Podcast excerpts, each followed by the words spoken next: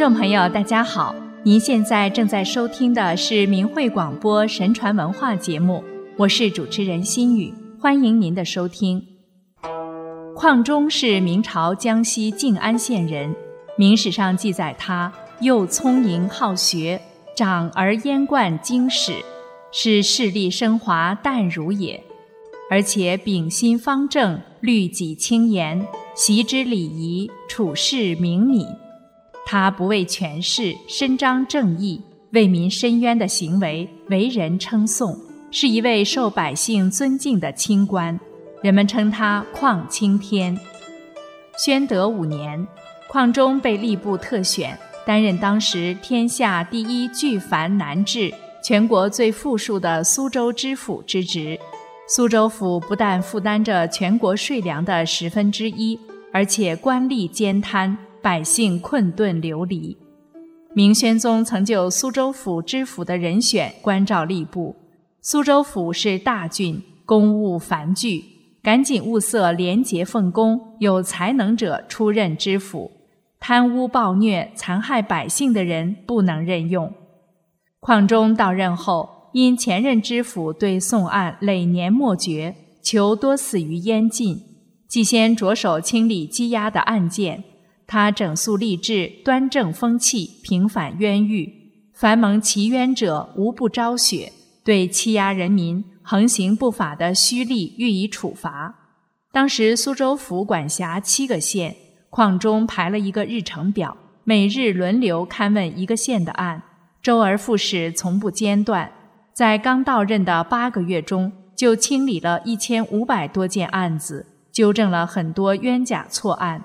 从此，吏不敢作奸，民无冤意。明冯梦龙《警世通言》有一篇《况太守断死孩儿》，称赞况青天折狱似神。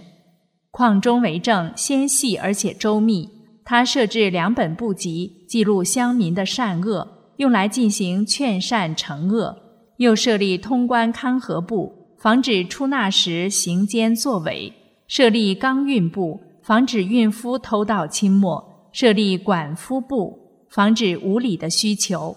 他兴利除害，不遗余力，扶植良善，民间将他奉若神明。通过矿中的整治，苏州府的坏风气得以扭转，吏治逐渐清明，百姓也大多遵纪守法了。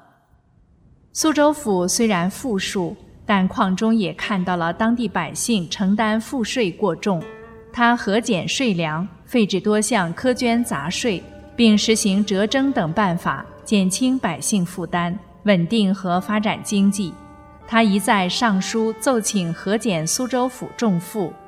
明宣宗批准减去官田租七十二万一千六百担，荒田租十五万担。他建立济农仓，以备发生灾害时赈济。在后来发生的一次旱灾时。由于济农仓存粮充足，灾民很快都得到了救济。他率领民众疏浚河道、兴修水利，促进农业生产的发展。他劝科农桑，写下了劝农诗：“皆我微才馈牧民，车驱有据向农深。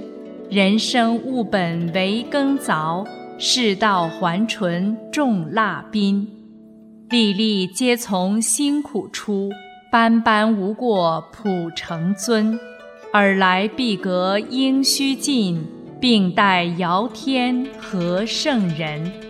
希望百姓能够丰衣足食，生活在像尧舜那样的盛世。况中还重视文教和人才的培养。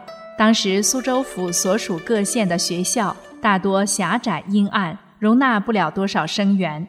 况中自己筹集经费，没有向百姓摊派任何费用，仅用半年时间就重新选址，将吴县的学校重建起来，又开始大规模的扩建苏州府的学校，为府县的生源们提供了良好的读书条件。他对本府的教材亲自过问，对家境贫困的学生予以资助，对才学优长、行为端方的人士大力向朝廷推荐。如他准备推荐书生邹亮，这时有人因妒忌而诋毁邹亮。况中说：“是欲我速成亮明耳。他立即写了奏章，朝廷即招任邹亮为吏行二部司务，后来迁升为监察御史，并成为明代景泰十才子之一。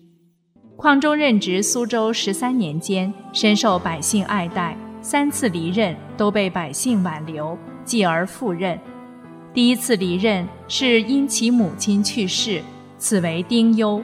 况中走后，苏州百姓想念他，作歌谣道：“况太守民父母，愿复来养童叟。”并把这首歌谣抄在纸上，贴遍了苏州的大街小巷。还有一歌谣道：“郡中奇说使君贤，只拣青蒲为作编。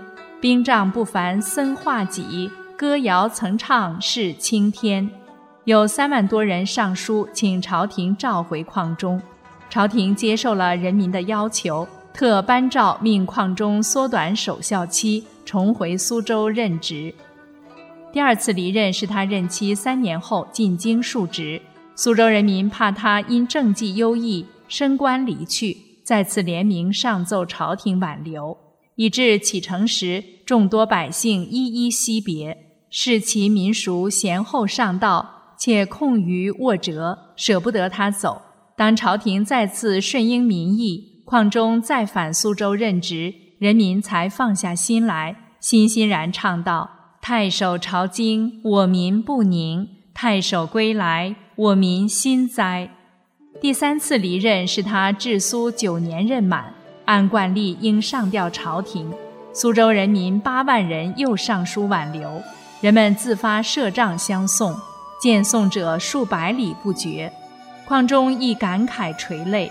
朝廷仍顺应民意，明英宗升况中为按察使，属苏州府事。况中为官清廉，三餐佐饭仅一荤一素，身居简室，为铺设华靡之物，两袖清风，不置家产。他在《幼绵子侄诗》中写道。存心立品贵无差，子孝臣忠两尽家。唯有一经堪遇后，任遗多宝总虚花。高于静坐儿孙泪，珠玉还为妻女侠。诗简古真传销者，取之不竭用无涯。从中可以看到他简约律己的生活态度。他赴北京述职。在明朝，地方官进京朝见，一般都要带土特名产送京城里的权贵，而矿中进京却两袖清风，不带一资一铢。每当他赴京临行前，苏州大小官员和百姓纷纷赠礼送行，可矿中全部拒收。他曾作进京诗二首，倾吐心声。其一：清风两袖朝天去，不带江南一寸棉。惭愧市民相见送，马前洒酒祝如泉。其二，检点行囊一担轻，京华望去几多城。亭边静意为官日，世事堪持天日蒙。况中作为一代清官廉吏，清正为民，一尘不染，世事堪持天日蒙，不仅是其一生的真实写照。也是后世为官者的楷模，而且从中可以看到古人的忠于信仰。从古以来，传统文化经典所载及古圣先贤，无不以敬天为本，敬奉上天，敬天道，守良知，持操行。其自觉的道义担当和以天下苍生为己任的胸怀，天日可见。